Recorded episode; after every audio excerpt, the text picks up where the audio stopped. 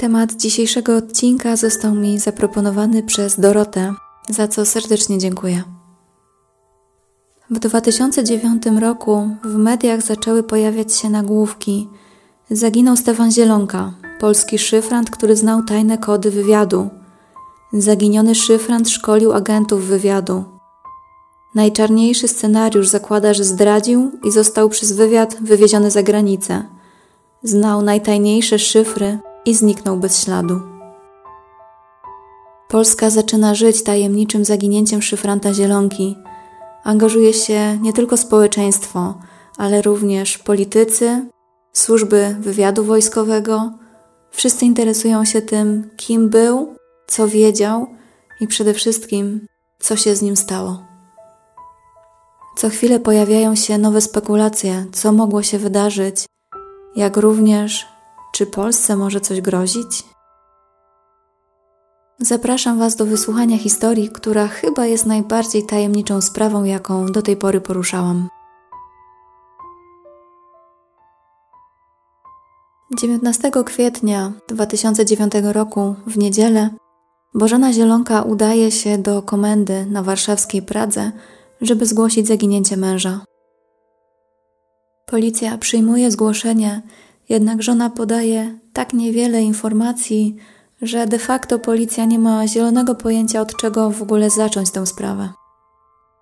Dyżurującemu oficerowi kobieta przekazuje, że ostatni raz widziała męża 12 bądź 13 kwietnia. Nie do końca jest pewna, ale po tym dniu na pewno już nie pojawił się w domu. Kobieta nie jest w stanie również wskazać, w co mógł być ubrany jej mąż. Tak naprawdę to odsyła policję do swojego sąsiada, do pana Marka, z informacją, że być może on będzie w stanie jakoś pomóc.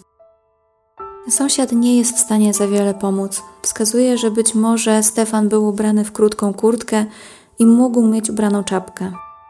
Natomiast córka Stefana stanowczo zaprzecza, mówi, że ojciec nigdy w czapce nie chodził. Bożena jednak znowu neguje zdanie córki i mówi, że tak jak powiedział sąsiad, Stefan chodził czasami w czapce. Policję bardzo intryguje fakt, dlaczego najbliższa rodzina Stefana tak niewiele o nim wie. Kobieta nie jest w stanie wskazać ani przykładowego ubioru, takiego najbardziej prawdopodobnego, ani dokładnej daty, kiedy ostatni raz widziała swojego męża. Więc policja zadaje jej również nasuwające się pytanie, dlaczego w ogóle zgłosiła się na policję, sądząc, że jej mąż zaginął. Bożena wyjaśnia, że zaniepokoiła ją dłuższa nieobecność Stefana i to, że od jakiegoś czasu, a dokładnie od świąt wielkanocnych, które miały miejsce tydzień wcześniej, widziała, że w lodówce jest cały czas żywność, którą Stefan zakupił właśnie na te święta. Policja, mając wyjątkowo niewiele punktów zaczepienia, zaczyna sprawdzać poszlaki, o których informuje zarówno Bożena, jak i ich sąsiad. Zielonka mógł wsiąść w autobus linii 175 i pojechać w stronę wału międzyszyńskiego. Dlaczego akurat tam? Otóż Zielonkowie posiadali tam działkę pracowniczą, więc być może Zielonka udał się tam, być może coś się stało, uległ jakiemuś wypadkowi i nadal na tej działce przebywa. A nawet jeśli nie, być może znajdą się tam jakieś ślady, które nakierują policję w dalszych działaniach. Na działce jednak nic nie znaleziono, a kamery w autobusie były niestety popsute. Policja sprawdza zatem dworzec centralny. Być może Stefan z jakiegoś powodu wyjechał, ale ten trop też do niczego nie doprowadza. A dodatkowo monitoring na dworcu centralnym akurat był w naprawie, więc i tutaj nie udaje się pozyskać żadnej cennej informacji z kamer przemysłowych. Kolejne dwa główne dworce w Warszawie czyli zachodni i wschodni, też nie przynoszą żadnych odpowiedzi. Akurat na tych dwóch dworcach kamer w ogóle wtedy nie było. Jednak jest jedna kamera, która działa i która może pomóc. Jest to kamera sprzed klatki schodowej bloku, w którym mieszkają zielonkowie. Jest jednak jeden kluczowy problem. Zapisu z tej kamery nie da się w żaden sposób przyspieszyć ani cofnąć. Trzeba go oglądać w czasie rzeczywistym. W praktyce oznacza to, że powiedzmy, jeśli kamera nagrywa od trzech tygodni, to żeby obejrzeć zapis czy jakiś fragment zapisu w ramach tego nagrania, trzeba oglądać je od samego początku w czasie rzeczywistym, czyli godzina po godzinie, minuta po minucie. Nie da się tego obejść, więc policja deleguje jednego ze swoich funkcjonariuszy, by przeglądał całe nagranie z tego monitoringu i na jego nieszczęście nagranie trwa kilka miesięcy. Więc siedzi on codziennie i ogląda zapis z kamery. Zadanie to faktycznie przynosi efekty, jednak dopiero 6 miesięcy później. Kamera faktycznie rejestruje Stefana, że wychodzi z domu 12 kwietnia 2009 roku o godzinie 9.27 rano a następnie wraca z powrotem o 16.45, żeby znowu kilka minut później, o 17.09, wyjść ponownie. Po wyjściu z bloku mężczyzna faktycznie kieruje się na przystanek autobusowy, z którego zazwyczaj odjeżdżał na działkę rekreacyjną, która była niedaleko Wisły, żeby móc oglądać bobry i ptaki. Jest ubrany w czarną kurtkę, czarną czapkę z daszkiem, zwykłe dżinsy, szare sportowe buty i ma ze sobą w ręce torbę na laptopa. Ale tak jak wspomniałam wcześniej, policja dowiaduje się o tym dopiero pół roku później. A trzy tygodnie po zgłoszeniu zaginięcia Stefana na policji, stołeczna policja decyduje się, żeby opublikować zdjęcie zaginionego razem z rysopisem i najbardziej prawdopodobnym ubiorem. Z tego rysopisu dowiadujemy się, że Stefan mierzy około 174-175 cm wzrostu i waży około 80 kg. Jest szczupłej budowy ciała, ma ciemne szpakowate włosy, obcięte na krótko. Twarz ma pociągłą, oczy piwne oraz nosi zarost w postaci wąsów. Stefan charakteryzuje się też specyficzną szparą między górnymi zębami, tak zwaną diastemą. Najprawdopodobniej w dniu zaginięcia był ubrany w niebieskie spodnie jeansowe, czarną czapkę z daszkiem w stylu bejsbolówki i granatową kurtkę. Mógł również mieć ze sobą czarną teczkę przewieszaną przez ramię, być może na laptopa. Policja jednak nadal nie ma pojęcia, kim jest Stefan Zielonka Dopiero dzień później, dzień po opublikowaniu zaginięcia Stefana, pojawia się artykuł w dzienniku, który na pierwszej stronie krzyczy, że zaginął Stefan Zielonka, szyfrant, który znał najtajniejsze szyfry i zniknął bez śladu. Dopiero wtedy policja dowiaduje się, kogo tak naprawdę szuka, czyli że zaginionym jest podoficer służby wywiadu wojskowego. Osoba, która ze względu na swoje przydzielenie obowiązków mogła mieć dostęp do najtajniejszych informacji wywiadu. Nie można jednak zarzucić policji, że nie przystąpiła do poszukiwań, nie wiedząc, jaką rangę ma zaginiony, gdyż przez te trzy tygodnie policja sprawdziła kostnice, szpitale, sprawdziła izby wytrzeźwień, przytułki dla bezdomnych, sprawdzano wszelkiego rodzaju ofiary wypadków drogowych i samobójstw, żeby tylko pozyskać informację, czy jedna z tych osób nie mogła być zaginionym Stefanem Zielonką. Gdyby okazało się, że jest takie podejrzenie, można by było z łatwością sprawdzić po kodzie DNA, czy faktycznie ta osoba jest zaginionym. Policja dysponuje DNA zielonki, gdyż wyodrębniła je ze szczoteczki do zębów mężczyzny, a także grzebienia, którego codziennie używał. Po tych trzech tygodniach śledczy zgłaszają się do żony Zielonki z propozycją, by skorzystała również z pomocy Fundacji Itaka, która niejednokrotnie odniosła już sukcesy w odnajdywaniu zaginionych. W historii zaginięcia szyfranta dość istotną rolę odgrywa też Leszek. Leszek jest pracownikiem wywiadu wojskowego, podobnie jak Stefan Zielonka, i zna go już ponad 10 lat. We wtorek 21 kwietnia tego samego roku, czyli w dwa dni po zgłoszeniu przez Bożene zaginięcia Zielonki, Leszek przychodzi do ich mieszkania ze względu na to, że Stefan dzień wcześniej miał pojawić się w pracy, a tego nie zrobił. A historycznie, odkąd pracują razem i odkąd się znają, Leszek nie przypomina sobie ani jednego dnia, kiedy Stefan w ogóle spóźniłby się do pracy, a co dopiero w ogóle nie pojawił.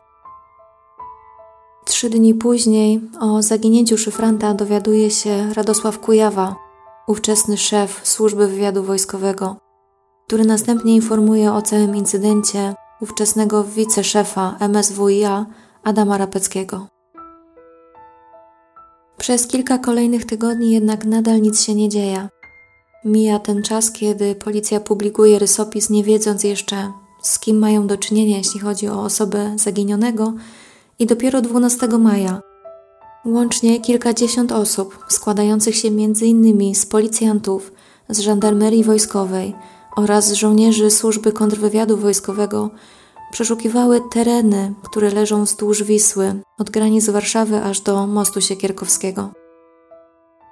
Udaje się również zaangażować śmigłowiec, w którym znajduje się wypożyczona od Straży Granicznej kamera termowizyjna, taka, która standardowo przez te służby jest wykorzystywana m.in. do wykrywania na granicy nielegalnych imigrantów. Cały ten nadwiślański teren jest przeczesywany skrupulatnie metr po metrze, ale nie znaleziono nic, co mogłoby pomóc w rozwiązaniu zagadki tajemniczego zaginięcia szyfranta. Jedyne, co udaje się odnaleźć, to powiem Wam tutaj jako ciekawostkę, to około 200 sadzonek krzaków konopi indyjskich. I ta informacja okazała się dla niektórych mediów kluczowa, żeby pisać o niej w swoich nagłówkach. Dwa dni później, czyli 14 maja 2009 roku, Wojskowa prokuratura garnizonowa w Warszawie wszczęła wobec chorążego Stefana Zielonki śledztwo w sprawie trwałego uchylenia się od służby wojskowej i pozostawania poza miejscem służby.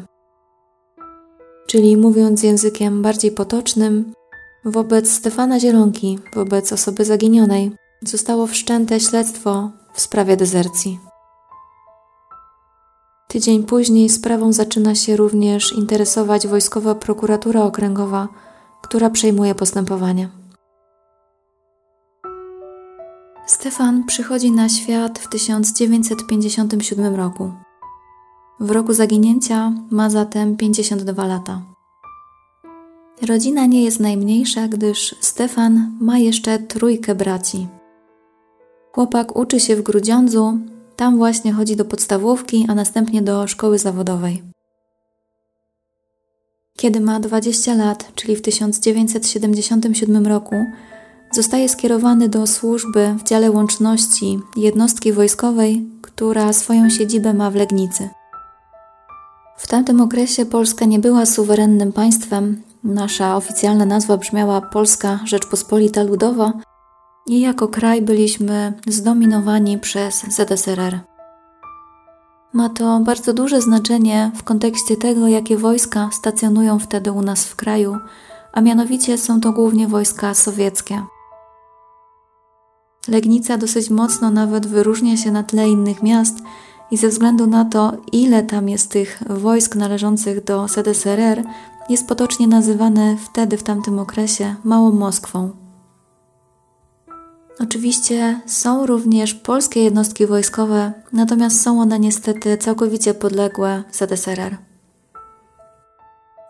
Jest to istotne z punktu widzenia tego, jakie szkolenia odbywają żołnierze, którzy wtedy stacjonują w wojskach. Otóż są oni szkoleni przez Rosjan. I właśnie po takich specjalistycznych kursach, jakie odbywa Stefan, trzy lata później trafia do drugiego zarządu sztabu generalnego. Wydaje się być idealnym kandydatem na to stanowisko. Jest to dla niego również bardzo duży awans, zwłaszcza taki awans społeczny, gdyż pamiętajmy, że Stefan pochodzi z małej miejscowości, z ubogiej, w sumie wielodzietnej rodziny, a więc tego typu promocja w ramach wojska jest dla niego bardzo dużym osiągnięciem. Zwłaszcza, że charakter tej pracy oznacza teraz, że Stefan pracuje w służbach specjalnych. W ramach pełnienia tej funkcji, będąc cenionym, zdolnym i takim przykładnym żołnierzem, którego doceniają przełożeni, w 1989 roku Stefan zostaje oddelegowany do takiej specjalnej służby właśnie jako szyfrant. Jest to grupa przejściowa pomocy ONZ, która stacjonuje w Namibii. To właśnie w jego kompetencjach leży wtedy przesyłanie wszelkiego rodzaju depesz, również tych najtajniejszych, tych szyfrowanych, kodowanych, które następnie były przekazywane do Moskwy. Jakiś czas później ten zarząd sztabu generalnego i jeszcze jedna taka jednostka wojskowa, która dokładnie nazywa się Wojskową Służbą Wewnętrzną, przekształcają się i od teraz łącznie są nazywane jako Wojskowe Służby Informacyjne. I właśnie do nich płynnie trafia Stefan, który nadal zajmuje się szyframi i szeroko rozumianą kryptografią. Po wejściu Polski do NATO przechodzi kolejne szkolenia, które pozwalają mu posługiwać się kryptografią, która obowiązuje wtedy w ramach sojuszu. Jego wyjazdy stają się częstsze i w coraz bardziej różne miejsca. Wyjeżdża m.in. do Libanu, do Kosowa, do Iraku. W jego bieżących zadaniach leży różnego rodzaju nadawanie i odbieranie tajnych komunikatów, Musi do tego znać wszelkiego rodzaju klucze, hasła, jakieś obowiązujące systemy tajnej komunikacji, również właśnie takiej, która obowiązuje w ramach NATO. No i generalnie Stefan bardzo dobrze musi orientować się również w takiej siatce polskich służb wywiadowczych za granicą, żeby móc prawidłowo wykonywać swoje funkcje. W wielu źródłach pojawia się również informacja, że Zielonka był odpowiedzialny m.in. za szkolenie tzw. Tak nielegałów.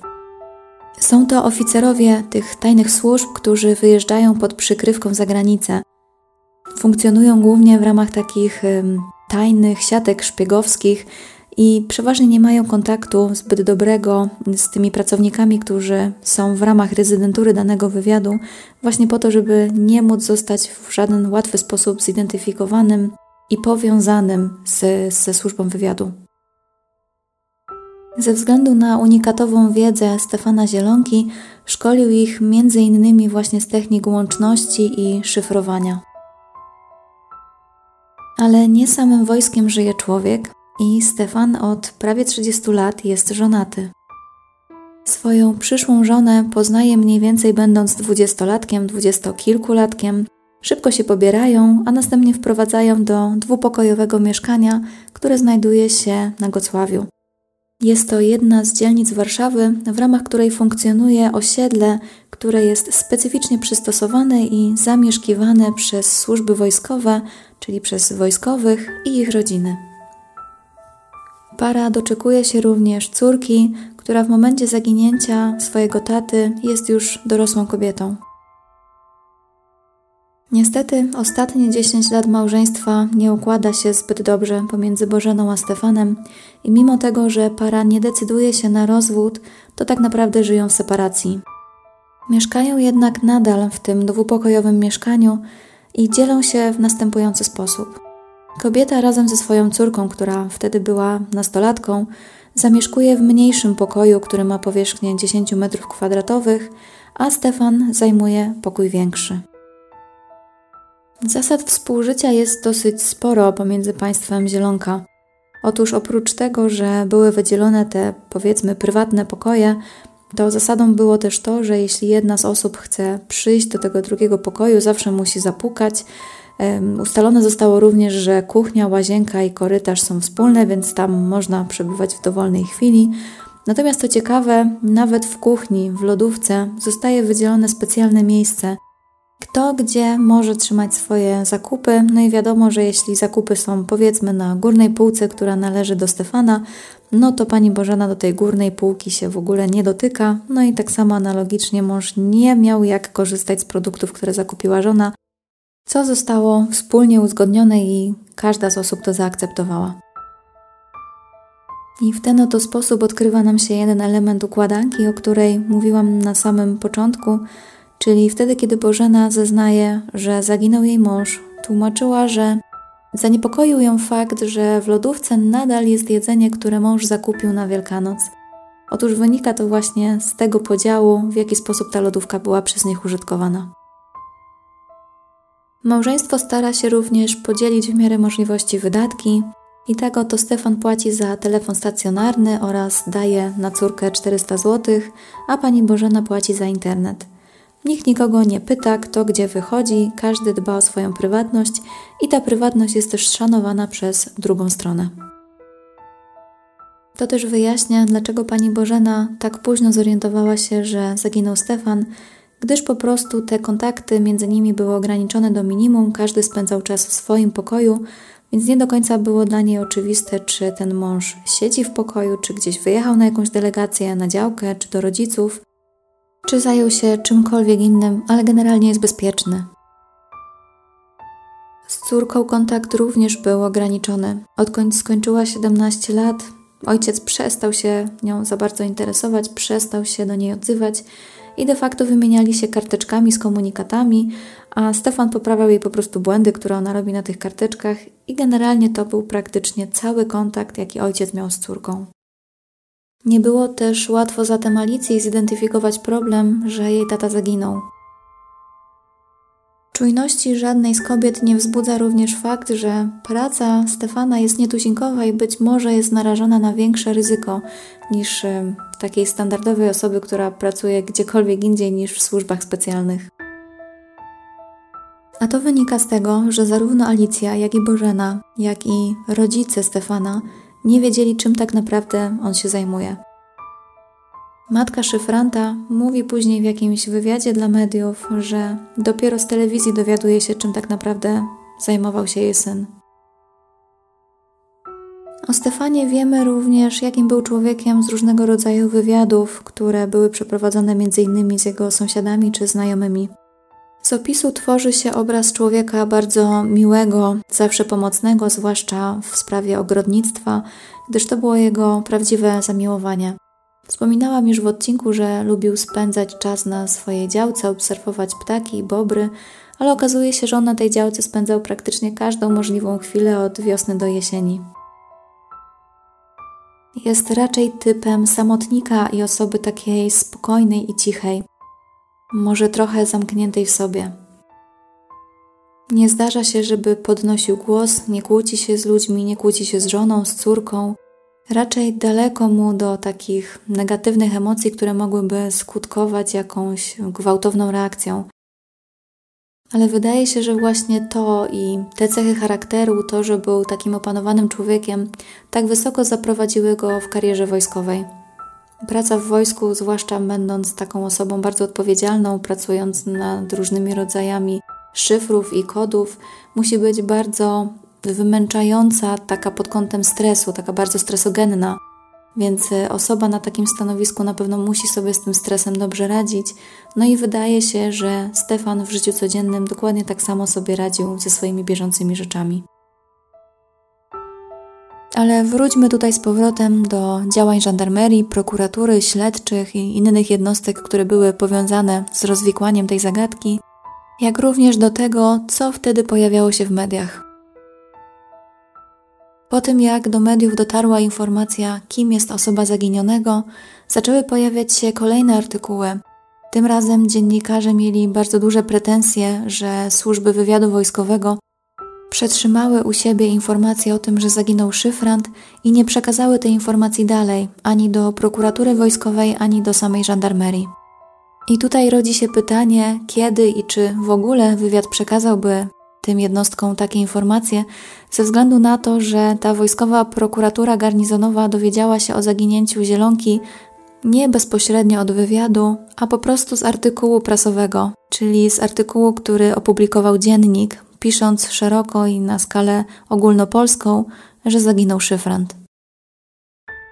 Mówiąc wprost, przez prawie cztery tygodnie wojskowa prokuratura garnizonowa nie miała zielonego pojęcia, że zaginął szyfrant. Prokuratura wstępnie zakłada kilka scenariuszy. Po pierwsze, zdradę, czyli to, o czym już wspominałam, że zostało wszczęte postępowanie przeciwko Stefanowi Zielonce w sprawie dezercji. Tutaj też może dodam, że za takie przestępstwo groziło wtedy od 3 miesięcy do 5 lat pozbawienia wolności. Dosyć poważnie rozważano również nieszczęśliwy wypadek, a także samobójstwo. Ten ostatni wątek jest bardzo ciekawy w tej historii, gdyż zaraz po opublikowaniu tego kontrowersyjnego artykułu w dzienniku, mówię kontrowersyjnego przez to, że nasze służby bezpieczeństwa, mówiąc kolokwialnie, trochę się wtedy obudziły, że mamy zaginionego szyfranta. Pojawiły się informacje ze strony ówczesnego szefa obrony narodowej, pana Bogdana Klicha, które sugerowały, że Stefan Zielonka cierpiał na problemy psychiczne. Potwierdzali to również inni politycy, innymi tacy, którzy znajdowali się w Sejmowej Komisji do Spraw Służb Specjalnych. Akurat tutaj bardzo mnie to zastanawia, gdyż osoba, która ma problemy psychiczne, chyba nie powinna pracować w takim zawodzie, a tym bardziej, że ci przełożeni zielonki podobno o tym wiedzieli, no bo skoro mamy komisję do spraw służb specjalnych, która mówi, że szyfrant miał problemy psychiczne, to zastanawiam się, dlaczego nie wypłynęło to wcześniej i dlaczego szyfrant nie został odsunięty od służby. Trochę to naciągane dla mnie. W każdym razie, oprócz problemów psychicznych, posłowie zwracali też uwagę na problemy zdrowotne, jak i osobiste, a do samej sprawy włączyło się Biuro Bezpieczeństwa Narodowego, które przygotowało i udostępniło prezydentowi tajny raport, który właśnie omawiał sytuację szyfranta. I tutaj pojawia się kolejny element historii, który nie do końca jest dla mnie zrozumiały, więc y, przedstawię Wam obydwie wersje, z którymi się spotkałam w różnych źródłach, żebyście sami mogli ocenić, z którą bardziej się utożsamiacie i która wydaje się Wam być bardziej prawdopodobna. Otóż, jak już wiecie, Stefan Zielonka pod koniec swojej kariery pracował w służbach WSI. Ta jednostka została w końcu rozwiązana wtedy, kiedy jeszcze Stefan w niej służył i każdy żołnierz, który przynależał do tej formacji, przechodził tak zwaną procedurę weryfikacyjną. I jeśli była ona zakończona decyzją pozytywną, to dany żołnierz trafiał do struktur służb wywiadu wojskowego. Nie było to nic nadzwyczajnego, było to raczej taka standardowa, bardzo wystrukturyzowana, ale konieczna procedura, żeby zweryfikować kompetencje, jak rozumiem też zakładam, stan psychiczny żołnierza, że może on dalej służyć tylko w ramach tej nowej formacji, która się utworzyła.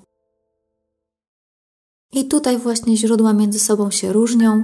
Część źródeł podaje, że ta procedura weryfikacyjna dla Zielonki została zakończona w 2008 roku, więc zaraz po niej żołnierz został przeniesiony do służby wywiadu wojskowego. Inne źródła natomiast, i tych jest znacznie więcej, i również chcę Wam je przytoczyć z tego względu, że one dotyczą tych wypowiedzi polityków, wskazywały na to, że szyfrant przez dwa lata czekał na tą weryfikację, czyli przez dwa lata od zakończenia WSI, od likwidacji WSI, nie miał on jeszcze decyzji, czy będzie to decyzja pozytywna czy negatywna, i to w efekcie miało spowodować jego problemy psychiczne. Stefan wtedy miał już nabyte prawa emerytalne, złożył rezygnację ze służby, ale to jego przełożeni namówili go do tego, żeby w tej służbie pozostał.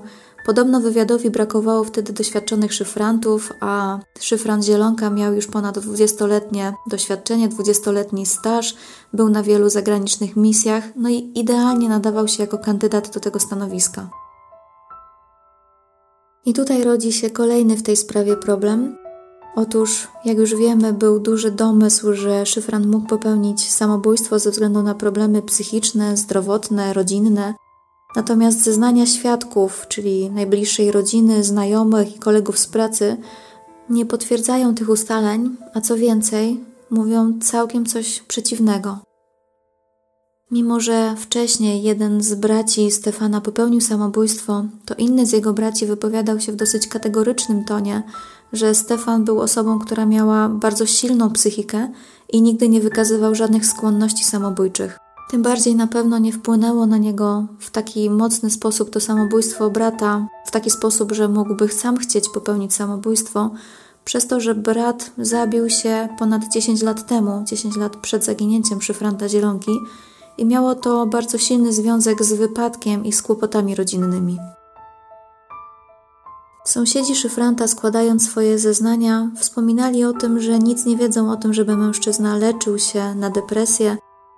Planował remont tarasu, zakup nowego telewizora, zachowywał się bardzo normalnie. Przed swoim zaginięciem został przez swoich szefów wysłany do Zabrza na kurs do szkoły oficerskiej. Było tam dużo różnych innych kursantów i wszyscy zgodnie twierdzą, że Zielonka był bardzo zadowolony z pracy w wojsku, miał plany na przyszłość. w czasie tego kursu czytał w swoim pokoju książki kryptograficzne, chciał doskonalić swoją wiedzę, uczyć się. A warto dodać, że ten kurs miał miejsce zaledwie dwa miesiące przed zaginięciem zielonki. Niestety w trakcie tego szkolenia Stefan przewraca się na śliskim chodniku i odnawia sobie starą kontuzję kręgosłupa. Właśnie przez to był na tym długim zwolnieniu chorobowym, w czasie którego leczył się w sanatorium w Ciechocinku. To zwolnienie jest kilkakrotnie przedłużane przez Stefana ze względu na to, że mężczyzna cały czas kuleje, cały czas czuje się taki powyginany i skręcony. Doskwiera mu cały czas ból, no i w końcu zwolnienie miało się skończyć. Z tego co mówią jego koledzy, to Stefan nie miał zamiaru już go kolejny raz przedłużać i 20 kwietnia 2009 roku powinien pojawić się w pracy. A jak już wiemy, w tej pracy się nie pojawił. Również dokumentacja medyczna Stefana Zielonki nie wskazywała na to, że mógł on mieć jakieś poważniejsze problemy. Nie przyjmował żadnych leków na stałe, nie nadużywał alkoholu, generalnie bardzo dbał o swoje zdrowie i był też przez wiele osób, w tym lekarza, jak i swoich kolegów ze służb specjalnych, określany jako osoba odpowiedzialna. Natomiast to, co tutaj może trochę się nie zgadzać, to to, że swojemu lekarzowi wojskowemu, czyli temu, którego leczył kręgosłup, ten uraz kręgosłupa, na początku kwietnia powiedział, że ostatnio cierpi na bezsenność i jakieś oznaki nerwicy. I faktycznie sąsiedzi zauważyli drobną zmianę. Jeden z sąsiadów spotyka zielonkę na przełomie marca i kwietnia, kiedy ten szedł na działkę. I faktycznie widział, że szyfrant jest taki raczej smutny, może w jakimś gorszym stanie psychicznym, szedł ze wzrokiem wbitym w ziemię, trochę taki był może mniej uprzejmy, taki burczący, nie miał czasu porozmawiać, co faktycznie było dla niego no, trochę niestandardowe, jeśli chodzi o osobę zielonki, Natomiast inni sąsiedzi też pamiętają, że w momencie, kiedy widzieli zielonkę gdzieś w okolicach kwietnia, to był bardzo uprzejmy, rozmawiał, więc są tutaj takie zeznania, które może nie tyle trochę się wykluczają, ale pewnie były w, no, w różnych dniach, więc być może faktycznie coś wydarzyło się w życiu Stefana Zielonki, że jakiś moment w życiu miał gorszy i właśnie wtedy spotkał część sąsiadów, dla których był mniej uprzejmy, nie miał czasu i sprawiał wrażenie przybitego, natomiast co do zasady cała reszta osób wypowiada się, że Zielonka raczej był osobą pozytywną i taką dobrze nastawioną do życia. Wszyscy jak jeden mąż, również osoby ze służby wywiadu wojskowego, z Biura Ochrony Służb Wywiadu Wojskowego oraz innych służb, również tych wcześniejszych, czyli WSI, wypowiadają się o Stefanie Zielonce cytując, że był osobą zrównoważoną psychicznie, bardzo odpowiedzialną i zdyscyplinowaną. Tym bardziej dziwi fakt pewnej tajemniczej notatki, która pojawiła się w komendzie stołecznej policji. Była to notatka przygotowana przez jedną z policjantek, która miała na imię Agnieszka, w której to notatce pojawia się ta informacja dotycząca problemów psychicznych szyfranta, o tym, że cierpiał na depresję, że miał dużo powodów do tego, że być może popełnił samobójstwo. I co ciekawe, policjantka powołuje się w tej notatce na zeznania osób, które wcześniej składając zeznania mówiły coś z zupełności innego. Jedna z kobiet, która miała działkę pracowniczą zaraz obok działki Stefana Zielonki, zaraz po zaginięciu Stefana zauważyła, że na jego działce był rozkopany kompostownik – było to dla niej dziwne, bo zarówno na samej działce, jak i na kompostniku zawsze panował porządek. Cała działka była bardzo uporządkowana, można było powiedzieć, że było tam idealnie. Natomiast z jakiegoś powodu ten kompostownik no, zaniepokoił kobietę. Kiedy zgłosiła to na policję i kiedy przyjechała policja, okazało się, że wszystko zostało już uprzątnięte i policja stwierdziła, że kompostownik nie sprawia w ogóle wrażenia, żeby był jakkolwiek y, naruszony i że ktoś w nim w ogóle ingerował. Możecie się dziwić lub nie, ale zarówno oględziny, jak i samą notatkę z tych oględzin sporządziła policjantka Agnieszka. Niestety o roli pani Agnieszki w tym śledztwie, jak i o samej pani Agnieszce nic więcej nie wiemy.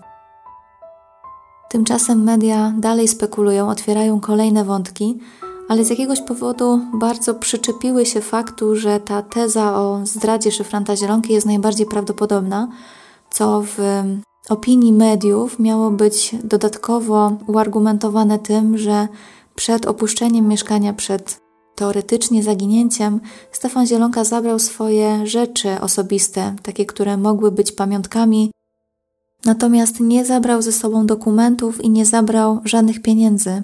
A tych pieniędzy, jak się okazuje, miał dosyć sporo, o czym jeszcze Wam powiem, ale właśnie to, że zniknął w taki sposób, powiedzmy, nieprzygotowany do żadnego wyjazdu, miało świadczyć o tym, że został zwerbowany przez jakieś inne służby które w takich przypadkach sowicie wynagradzają przejętego agenta, no i zapewniają mu pełne utrzymanie. I hipotez, gdzie Zielonka mógł zostać zwerbowany, było w sumie takich bardziej realistycznych dwie. Jednym ze spekulowanych krajów była Rosja. I w sumie sama Rosja naprowadziła Polskę na ten trop, gdyż w rosyjskim tygodniku, tutaj przepraszam jeśli nieprawidłowo wypowiem, Argumenty Niedzieli pojawiła się informacja, że szyfrant jest teraz na usługach właśnie rosyjskiego wywiadu. Polskie media szybko podchwyciły temat, bo wydawał się on bardzo prawdopodobny. W końcu Rosja nie należy do NATO. System bezpieczeństwa państw członkowskich NATO mógłby się wydawać dosyć atrakcyjny dla naszego sąsiada. A wiadomo, że nasz szyfrant właśnie w tymże systemie się wyspecjalizował. Polskie służby jednak w przeciwieństwie do polskich mediów, nie podjęły tego wątku. Oficjalnie tłumaczyli to tym, że ta informacja o tym, że rzekomo szyfrant Zielonka miał teraz pracować dla rosyjskiego wywiadu, jest wyssana z palca i tak naprawdę jest zemstą naszych kolegów Rosjan za schwytanie w ostatnim czasie przez nasz kontrwywiad, czyli polski kontrwywiad, szpiega rosyjskiego. Kilka tygodni wcześniej faktycznie pojawiła się informacja, że ABW schwytała jednego z Rosjan, który jest podejrzany o szpiegostwo. I co ciekawe, w rosyjskich mediach padła taka wypowiedź emerytowanego oficera rosyjskich służb, który stwierdził, tutaj cytując, My o Polsce wiemy wszystko. Tym samym Rosja zaprzeczyła, jakoby mieliśmy złapać ich szpiega, bo po prostu oni szpiegów nie potrzebują. I tak wszystko wiedzą. W jednym ze źródeł trafiłam też na ciekawy komentarz jednego z pułkowników naszego wojska, który stwierdził, że jeżeli za całym tym zaginięciem faktycznie stali Rosjanie, to szyfrant Zielonka na pewno nie żyje, bo Rosjanie dosyć brutalnie postępują z ludźmi, albo jeżeli im się odmówi, albo zerwie współpracę, albo zażąda się czegoś więcej, to nie kończy się tylko na groźbach. Drugą opcją, o jakiej też wypowiada się ten pułkownik, jest to, że być może faktycznie Zielonka został zwerbowany przez służby rosyjskie, być może faktycznie był zamieszany w jakąś sprawę, ale ta sprawa być może nie wyszła, no i przez to, że nie wyszła, no to trzeba było się pozbyć osób, które były w nią zaangażowane, co również miało dowodzić, że szyfrant Zielonka nie żyje. Drugim alternatywnym krajem destynacji Zielonki miały być Chiny. I co ciekawe, ta informacja pojawia się po raz pierwszy we francuskim portalu Intelligence Online 23 kwietnia 2010 roku, czyli w rok po zaginięciu szyfranta. Podano wtedy, że polski szyfrant uciekł do Chin i mieszka sobie w okolicach Szanghaju razem ze swoją żoną i z dzieckiem. Portal publikując tę informację nie zweryfikował w żaden sposób, czy faktycznie pani Bożena i Alicja nie przebywają w Polsce. Jak się okazało po tutaj naszych wewnętrznych ustaleniach ze strony polskiej, zarówno pani Bożena, jak i Alicja cały czas w Polsce przebywały. W kolejnych artykułach i wywiadach, które przeprowadza radio RMFFM z szefem tego francuskiego portalu, padają słowa, że jest pewne na 90%, że szyfrant Stefan Zielonka żyje i pracuje w rejonie Szanghaju jako doradca chińskiego wywiadu. Tutaj ten szef portalu Intelligence Online powołuje się na tak zwane źródła azjatyckie, no ale nie może nic więcej na ten temat powiedzieć. Takie doniesienia znowu rozbudziły polskie społeczeństwo, rozbudziły nagłówki w gazetach i między innymi w dzienniku Gazety Prawnej pojawił się następujący tytuł. Najpoważniejsza hipoteza dotycząca zniknięcia szyfranta chorążego Stefana Zielonki. zakłada jego zdradę i wieloletnią współpracę z chińskim wywiadem.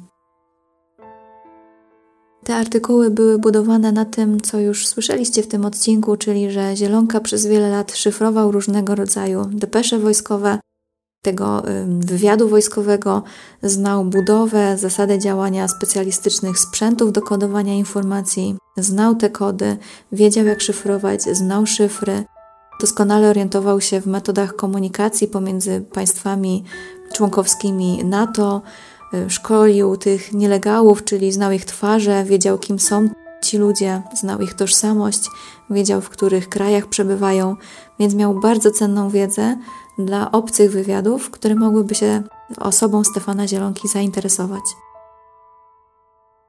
W międzyczasie w śledztwie pojawiają się też fałszywe tropy. Takimi kilkoma istotnymi, o których warto wspomnieć, jest m.in. anonim, który otrzymały polskie służby. Był to o tyle ciekawy anonim, że zawierał terminologię wojskową i był zaszyfrowany takim specjalnym komunikatem radiowym, który był stosowany przez Zielonkę. W tym komunikacie wydaje się, że szyfran błaga o pomoc, bo nie może wydostać się z Centrum Operacyjnego Wywiadu Wojskowego. Mówi, że siedzi tam zamknięty już od kilku miesięcy. No i wiadomo, że po otrzymaniu takiej informacji prokuratura stara się za wszelką cenę ustalić, kto jest autorem tego listu. Wydaje się, że może to być szyfrant Zielonka, jednak niestety okazuje się, że osobą, która nadała ten komunikat jest niejaki Wojciech D., kapitan żeglugi wojskowej, który jest już emerytowany i niestety cierpi na schizofrenię. Policja odbiera również różnego rodzaju zawiadomienia, że ktoś widział podobnego mężczyznę w różnych miejscach kraju. Jest to m.in. McDonald w Bielsku Białej. W toalecie podobno jest mężczyzna, który łudząco przypomina zielonkę. Jedyna różnica jest taka, że mężczyzna ten nie posiada wąsów. No ale biorąc pod uwagę, że gdybyśmy my byli osobami zaginionymi i chcielibyśmy zmienić wygląd, jesteśmy mężczyzną i mamy wąsa, wydaje się dosyć takim naturalnym krokiem, żeby po prostu tego wąsa zgolić jako zmylenie tropów.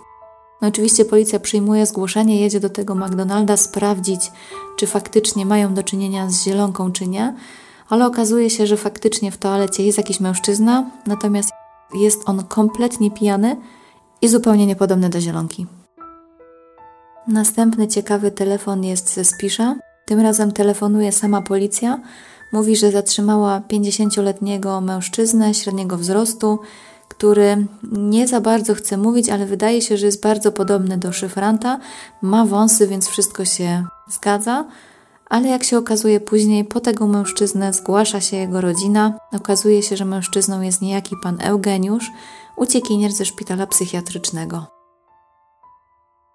Jeszcze inne ustalenia ma prywatny detektyw, który zapewnia policję, że szyfrant jest w Ustce i ma zamiar wyjechać do Szwecji. Te informacje również oczywiście nie potwierdzają się.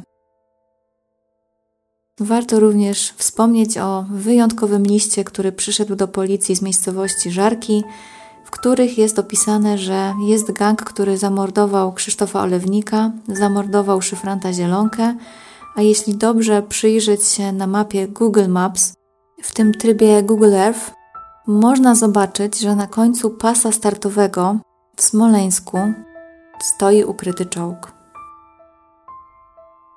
Nim przejdę do dalszych zdarzeń, powiedziałam Wam w międzyczasie o dosyć dużej kwocie, którą Zielonka odłożył na koncie, do którego tematu miałam jeszcze wrócić, więc właśnie teraz chciałabym Wam to przybliżyć.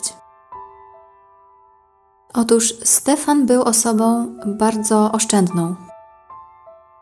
Przez wszystkie lata służby skrupulatnie odkładał pieniądze ze swojej pensji, jak również te dodatki, jak rozumiem, które zarobił na tych misjach zagranicznych i łącznie uzbierało się tych oszczędności aż pół miliona złotych. Miał to ulokowane na siedmiu lokatach i co ciekawe, szyfrant nie miał nawet internetowego konta, wszystkie sprawy załatwiał osobiście przy okienku bankowym. Wysokie oszczędności w sumie nikogo nie dziwiły. Żona była jedynie zaskoczona, że pieniędzy jest aż tak dużo, ale to, że Stefan był, tak jak powiedziałam, oszczędny i pedantyczny, wspominają też jego koledzy z wywiadu. Opowiadają, że nawet jak miał drugie śniadanie, które przynosił do pracy, to wyjmował je jak z wystawy sklepowej. Wszystko było ładnie porcjowane, osobno zapakowane, osobno było pieczywo, pomidor, ogórek, jajko. I dopiero w trakcie tego drugiego śniadania przygotowywał sobie z tego kanapkę. Nigdy nie jadał również na mieście, zawsze jakoś było mu szkoda, bo jedzenie na mieście droższe niż takie, jak samemu się ugotuje. Ciągle chodził w praktycznie tym samym swetrze, w tych samych spodniach. Były znoszone, aczkolwiek e, zawsze czyste, schludne. Mimo dużych zarobków raczej wiódł takie ubogie i skromne życie. Nie posiadał również samochodu, podobno dlatego, że bał się, że gdyby miał jakiś samochód, to po prostu by go z tego samochodu okradli. Rzekomo nie posiadał nawet swojego komputera, a korzystał z komputera swojej córki i nie posiadał również telefonu komórkowego. Tutaj podobno przyczyną było to, że nie lubił nowinek technologicznych. Chociaż powiem Wam, że zastanawia mnie to, jak to jest możliwe, że pełniąc taką służbę, jak pełnił szyfrant, nie miał telefonu służbowego w latach 2000-2009. Wydaje się, że taka praca, taki charakter pracy raczej wymaga, że jeśli coś się dzieje, no to pilnie dana osoba musi w tej pracy szybko się pojawić, że przełożeni szybko go do tej pracy ściągną.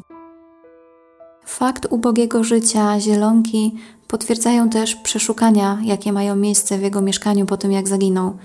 Nie odnajdują nic spektakularnego, raczej są to zwykłego rodzaju płyty, jakieś dokumenty, głównie jest to jakaś korespondencja pomiędzy bankami, jakieś formularze podatkowe, są to jakieś płyty, jakiś mały plecak, w środku jest książeczka o uprawie roślin, bilet autobusowy na 90 dni. Nie ma w tym mieszkaniu nic, co świadczyłoby o jego zamożności. Ma filmy z misji zagranicznych, m.in. z Kosowa, z Bośni, płyty CD, gdzie, jak się okazuje, Stefan Zielonka lubił słuchać raczej takiej starszej muzyki. Były to m.in. przeboje lat 60., była to Ewa Demarczyk, był chór Armii Rosyjskiej. Tutaj gorąco mogę Wam polecić akurat chór Armii Czerwonej, naprawdę świetne utwory. Są jakieś stare kasety VHS, na przykład z Jasiem Fasoli albo z Nagą Bronią.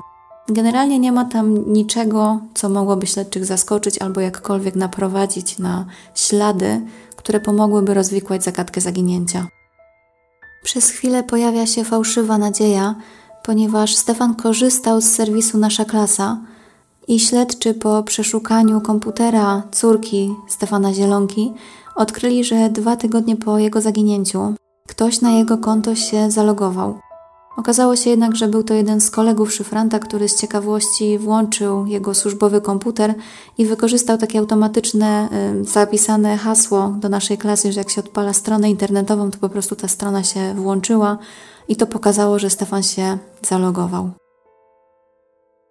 W końcu mija już ponad rok od zaginięcia szyfranta Zielonki. Jest 27 kwietnia 2010 roku Dwóch młodych chłopaków, którzy mieszkają niedaleko wału międzyszyńskiego, wybrało się na spacer. Idą w zagajnik, który znajduje się mniej więcej półtora kilometra od działki Zielonki i zauważają wiszący z drzewa kabel, obok torbę na laptopa, a niedaleko w wodzie pod drzewem widzą pływający but i spodnie i wystającą kość. Od razu powiadomione są odpowiednie służby. Przyjeżdża m.in. Straż Pożarna, która wypompowuje całą wodę z kanału i znajduje w nim kurtkę, a w jej kieszeni zegarek. Kawałek dalej sterczą kości i czaszka. Kiedy kości zostaną przekazane lekarzowi sądowemu, okaże się, że można z nich ułożyć prawie kompletny szkielet. Po przeszukaniu miejsca znalezienia zwłok, Okazuje się, że niedaleko leży również torba, taka jak torba na laptopa, z którą wyszedł Zielonka, kiedy opuścił dom po raz ostatni. A w tej torbie odnaleziono m.in. okulary, jakąś karteczkę z ręczną notatką wykonaną przez Stefana Zielonkę, srebrny scyzoryk, a w torbie foliowej był wyciąg z konta Zielonki, na którym znajdował się dokładnie jeden dolar.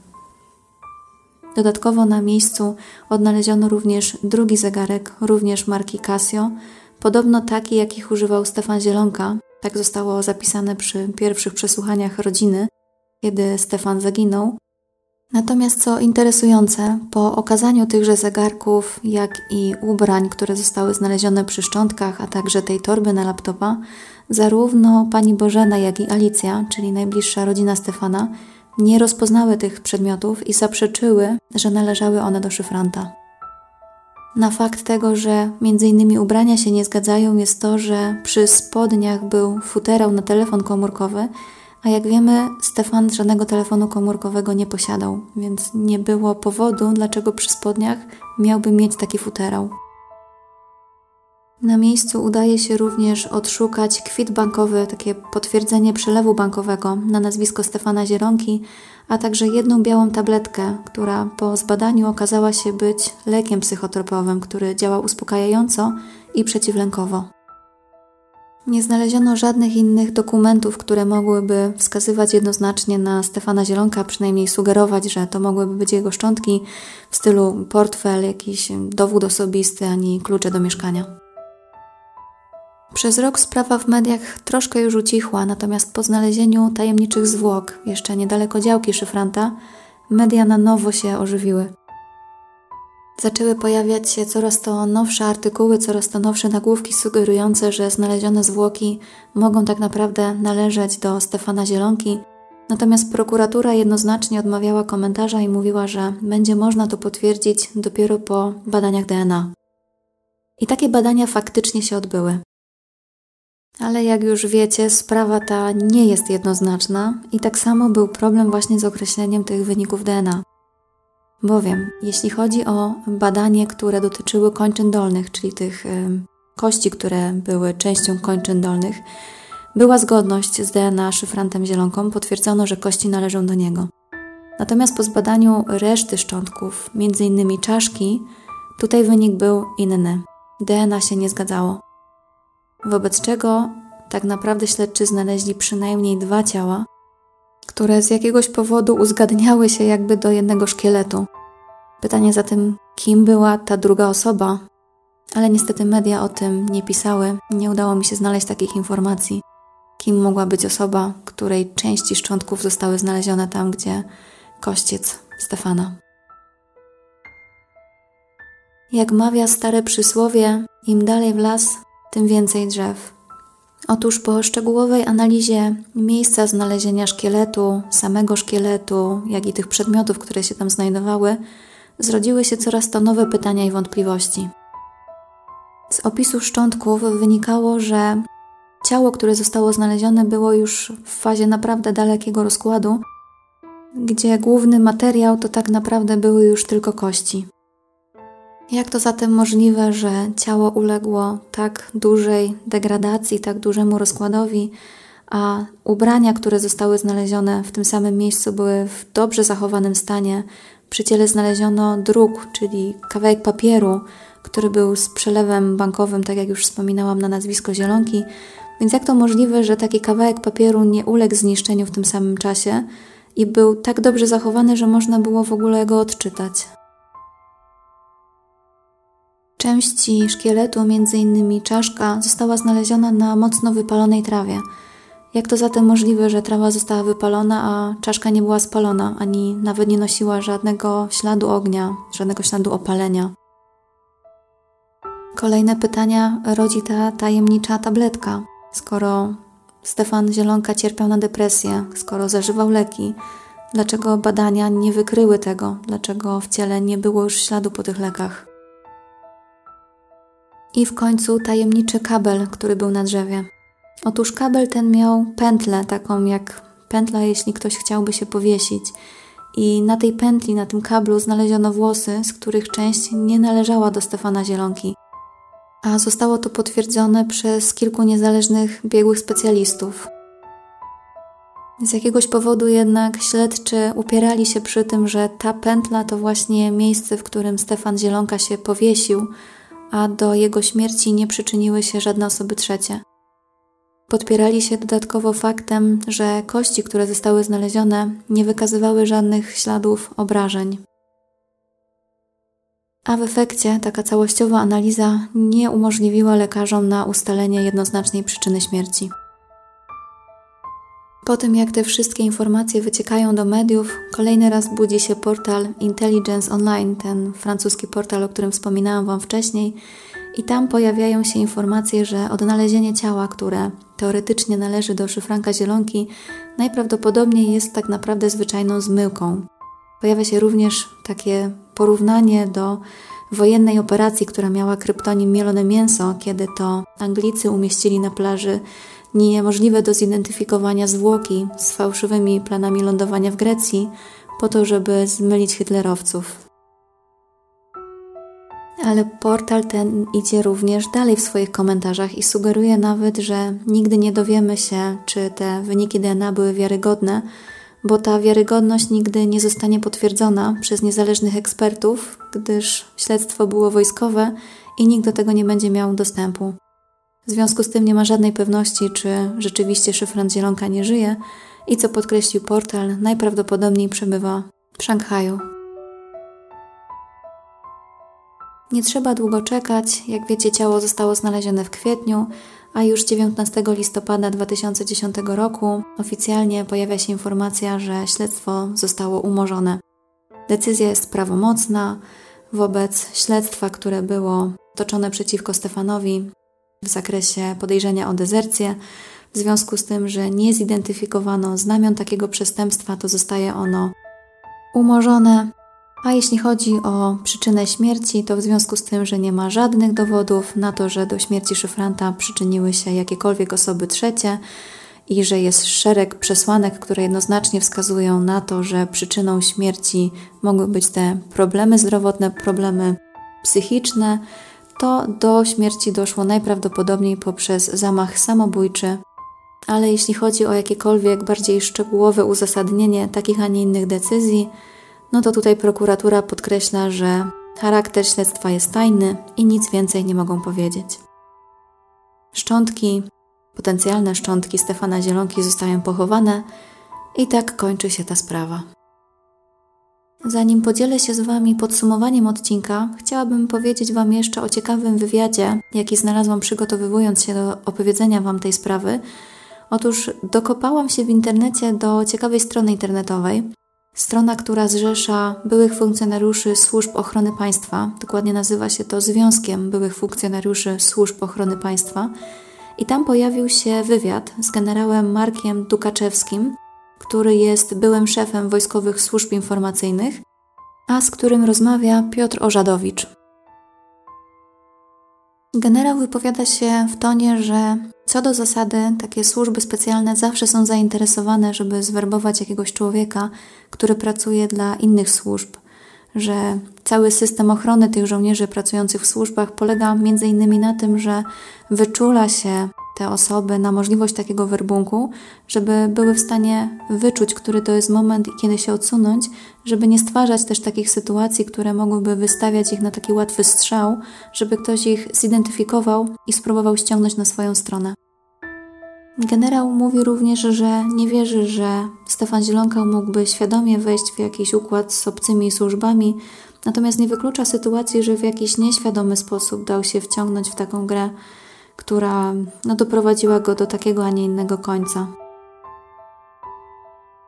Wywiad nie jest długi i zachęcam Was, żebyście się z nim zapoznali. Jeśli macie chwilę, to go przeczytajcie. Podlinkuję go Wam osobno w źródłach.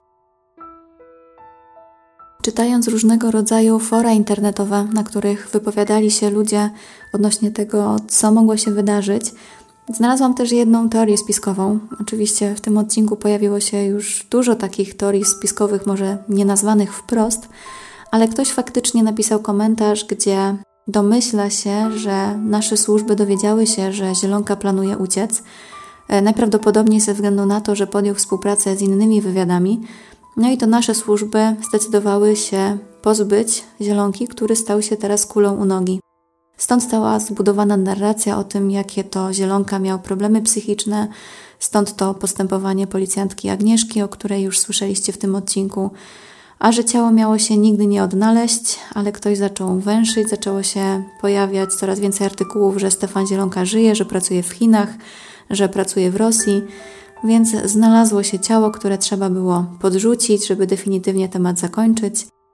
Jak nie jestem zwolennikiem teorii spiskowych, to zastanawia mnie fakt, jak to jest możliwe, że w momencie, kiedy wielokrotnie przeszukiwano tereny działkowe i tereny wokół działkowe, tam gdzie przebywał na tej swojej działce Stefan Zielonka, nie znaleziono nigdy żadnych tych dokumentów ani ciała Stefana Zielonki, a nagle w rok po zaginięciu, jak zaczęły pojawiać się jakieś artykuły, które sugerują, że Zielonka pracuje z innymi wywiadami, nagle znajduje się ciało. I to jeszcze ciało, którego DNA nie do końca uzgadnia się do jednej osoby, tak naprawdę. Jest to DNA przynajmniej dwóch osób. Dlaczego znalazły się tam ubrania i przedmioty, które w sumie było wmawiane rodzinie, że to są jego przedmioty, natomiast rodzina cały czas powtarzała, że te przedmioty są faktycznie podobne, ale to nie są dokładnie te przedmioty, które zaginęły wtedy z mieszkania. Nigdy nie dowiedzieliśmy się też, dlaczego szczątki leżały na wypalonej trawie, ale nigdy nie były spalone. Nie dowiedzieliśmy się, czyje DNA było na tym wiszącym kablu. Wielu rzeczy w tej sprawie się nie dowiedzieliśmy. Ale oficjalnie sprawa jest zamknięta. Oficjalnie Stefan Zielonka popełnił samobójstwo. I możemy się domyślać tylko tego, jak wyglądała ta historia naprawdę. Możemy się zgadzać z tymi wnioskami, możemy się nie zgadzać. Sprawa wydaje się bardzo ciekawa. Wydaje się też kontrowersyjna. Myślę, że wielu tutaj problemów i jakichś niedociągnięć można się doszukać. O wielu rzeczach na pewno też nie wiemy. Sprawa jest objęta tajemnicą państwową, więc e, informacje, które przedstawiłam, są to informacje, które dotarły do mediów. One oczywiście mogą być prawdziwe, mogą być naciągane, różnie to z tymi mediami bywa. Natomiast na pewno była to sprawa, o której warto opowiedzieć, o której warto przypomnieć. Nie ma takich wielu spraw w Polsce. Ja nie pamiętam żadnej innej sprawy takiej rangi, rangi państwowej, że zaginęłaby osoba, która ma dostęp do tak tajnych danych i której zaginięcie tak naprawdę, mimo że formalnie zakończone, oficjalnie zakończone, nie do końca daje nam chyba wszystkim komfort tego, że tak naprawdę wiemy, co się zadziało i że możemy się zgodzić z tymi wnioskami. Jak wiecie, w swoich odcinkach raczej stronię od tego, żeby oceniać i narzucać Wam jakieś zdanie, jakieś moje przemyślenia. Starałam się hamować w tym odcinku, aczkolwiek no, myślę, że wydźwięk będzie taki, że i tak się domyślicie, jakie jest moje zdanie. Natomiast nie chciałabym, żebyście się nim sugerowali. Wyciągnijcie y, sami swoje własne wnioski, zajrzyjcie do źródeł. Y, korzystałam z tych źródeł medialnych, korzystałam y, z jednej książki, która dotyczy wielu tajemniczych spraw, między innymi właśnie tej. Książka ma tytuł Cień tajnych służb i została napisana przez panią Dorotę Kanie, więc też zachęcam. Jeśli tego typu teorie spiskowe Was interesują, myślę, że ta pozycja może być warta uwagi. Na dzisiaj to wszystko. Bardzo Wam dziękuję, że kolejny raz jesteście ze mną. Wyszedł wyjątkowo długi odcinek, więc mam nadzieję, że przyjemnie się Wam słuchało, że sprawa Was zaciekawiła. I dziękując Wam, że tu byliście, gorąco pozdrawiam i dziękuję mojemu patronowi Kamilowi, który już bardzo długo się mną opiekuje, jeśli chodzi o bycie patronem. Także dzięki wielkie, jesteś naprawdę super.